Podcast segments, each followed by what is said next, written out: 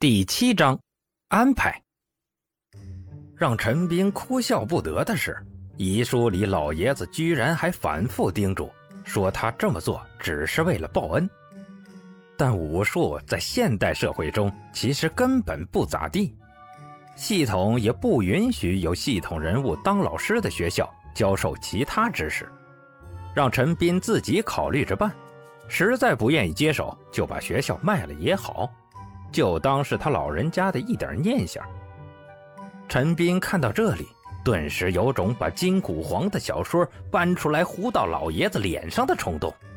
他到底是错过了多少好处啊！要是换了陈斌，在他当年的那个位置，啥也不说，先带着东方不败去岛国打几年游击，凭借那逆天的速度，指不定运气好直捣黄龙。一把就把那场战争的罪魁祸首给干掉了。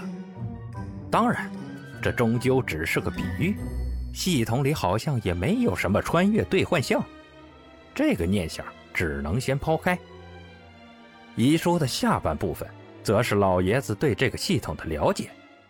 首先呢，系统是有等级的，每在原来的基础上多一百个学生，系统等级加一。宿主武力加一，可召唤老师数目加二，出来的老师自带身份伪装，不怕被查户口本而且长寿的 bug 也会被系统掩盖无视。老爷子当年把镖局里所有的人物拖家带口的都丢进来，刷了个三等级，这才有了现在的几位大佬。其次，系统是有声望的。声望等级靠学校的知名度来提升，知道学校的人越多，声望等级越高，而声望高了，不止可以打开声望商城，更是可以提高声望点数上限。而这声望点数可以在商城里购买，包括武功、经验、内力、感悟，甚至指定人物等玩意儿。而且系统等级高了，购买还有折扣。但这东西的获得方式比较奇葩，不是靠人为积攒，而是靠学员提供的。在学校里，每个学员有十年的学习期，学习期满或提前毕业，计算其所学水平，优的给十点至四点，良的给一点到三点，差的还会倒扣。声望点为负数，则随机关闭一项功能，并倒扣一级。老爷子的商城系统就是这么没的，一股脑弄三百人进来，结果三年后死的没剩几个了，自然全是负分。于是等级清零了，商城关闭了，连带着声望点数计算表也给锁了。幸好几个老师还没回收，不然呢，陈斌接手后连东山再起的机会都没有。消化完了这些。陈斌眼中闪烁过几丝名为野心的光芒，他觉得过来担任校长真是这辈子做过最英明的决定了。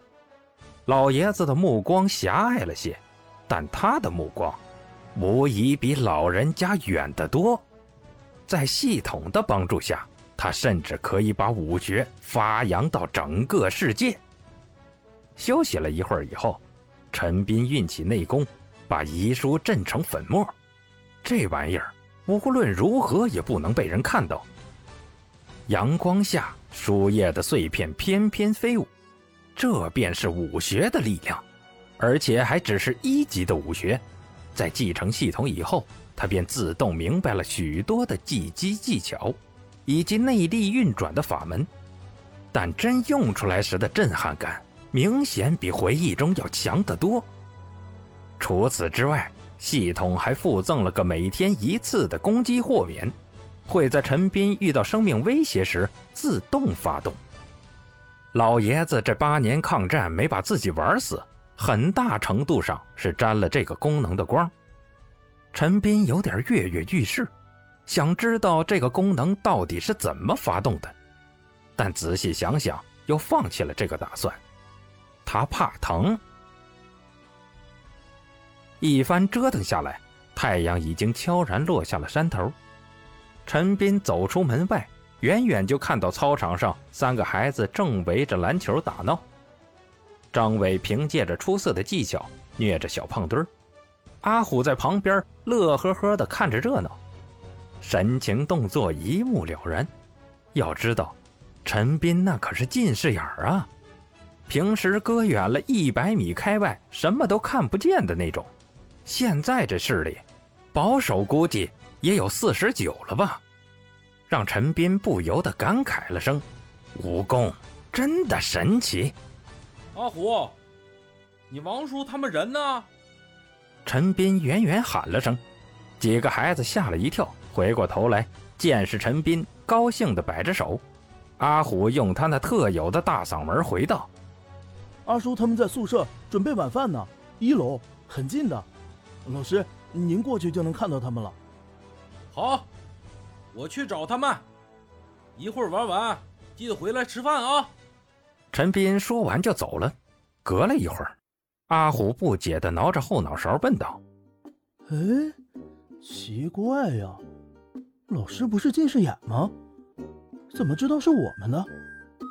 白痴吗你？”张伟冷冷呲了他一句：“这会来操场玩的，除了我们，还有谁啊？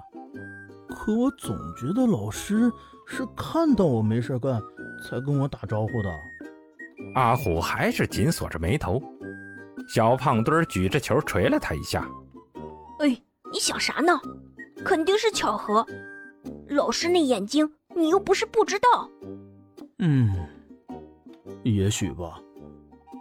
阿虎摇摇头，把那个古怪的念头甩出了脑外。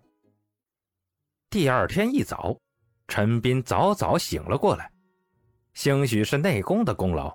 昨天晚上大肆庆祝了一下，陈斌喝了不少酒，但现在他却没有半点疲态，反而有种精力充沛的感觉。颓废多年的他破天荒的兴起晨跑的冲动，想到就做。陈斌准备了一番，便去了操场上，意外发现大清早的已经有一大一小两个身影在那里疾驰了。赫然就是阿虎跟铁船甲两人。说起这两人，也算是投缘。昨晚吃饭的时候，铁船甲在陈斌的要求下露了几手，随手就把铁制的水管拧了个麻花。阿虎顿时被这手功夫给迷住了，看铁船甲的目光跟看亲爹似的。而铁船甲也对这个勇气不俗的小家伙颇有好感。摸骨后发觉。阿虎的底子还不错，当场便行了拜师礼，今天就给锻炼上了，就是不知在练的是什么。获得系统之后，陈斌也开始拽起了武侠段子，看到什么就想起武功，于是陈斌兴致勃勃地过去打了个招呼：“铁老师，早上好啊！你们在练轻功吗？加我一个呗。”是校长啊。铁船甲先是回了一礼，随即无语的摇了摇头：“您想到哪儿去了？只是活动一下筋骨而已。我擅长的是硬功夫，教轻功的另有其人，我可不敢班门弄斧啊。”陈斌明白铁船甲说的是谁，忍不住调笑道：“哦，那人难不成比您还厉害？”